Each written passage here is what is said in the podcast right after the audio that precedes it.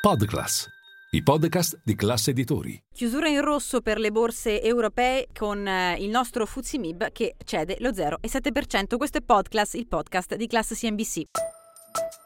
Linea mercati. In anteprima, con la redazione di Class CNBC, le notizie che muovono le borse internazionali.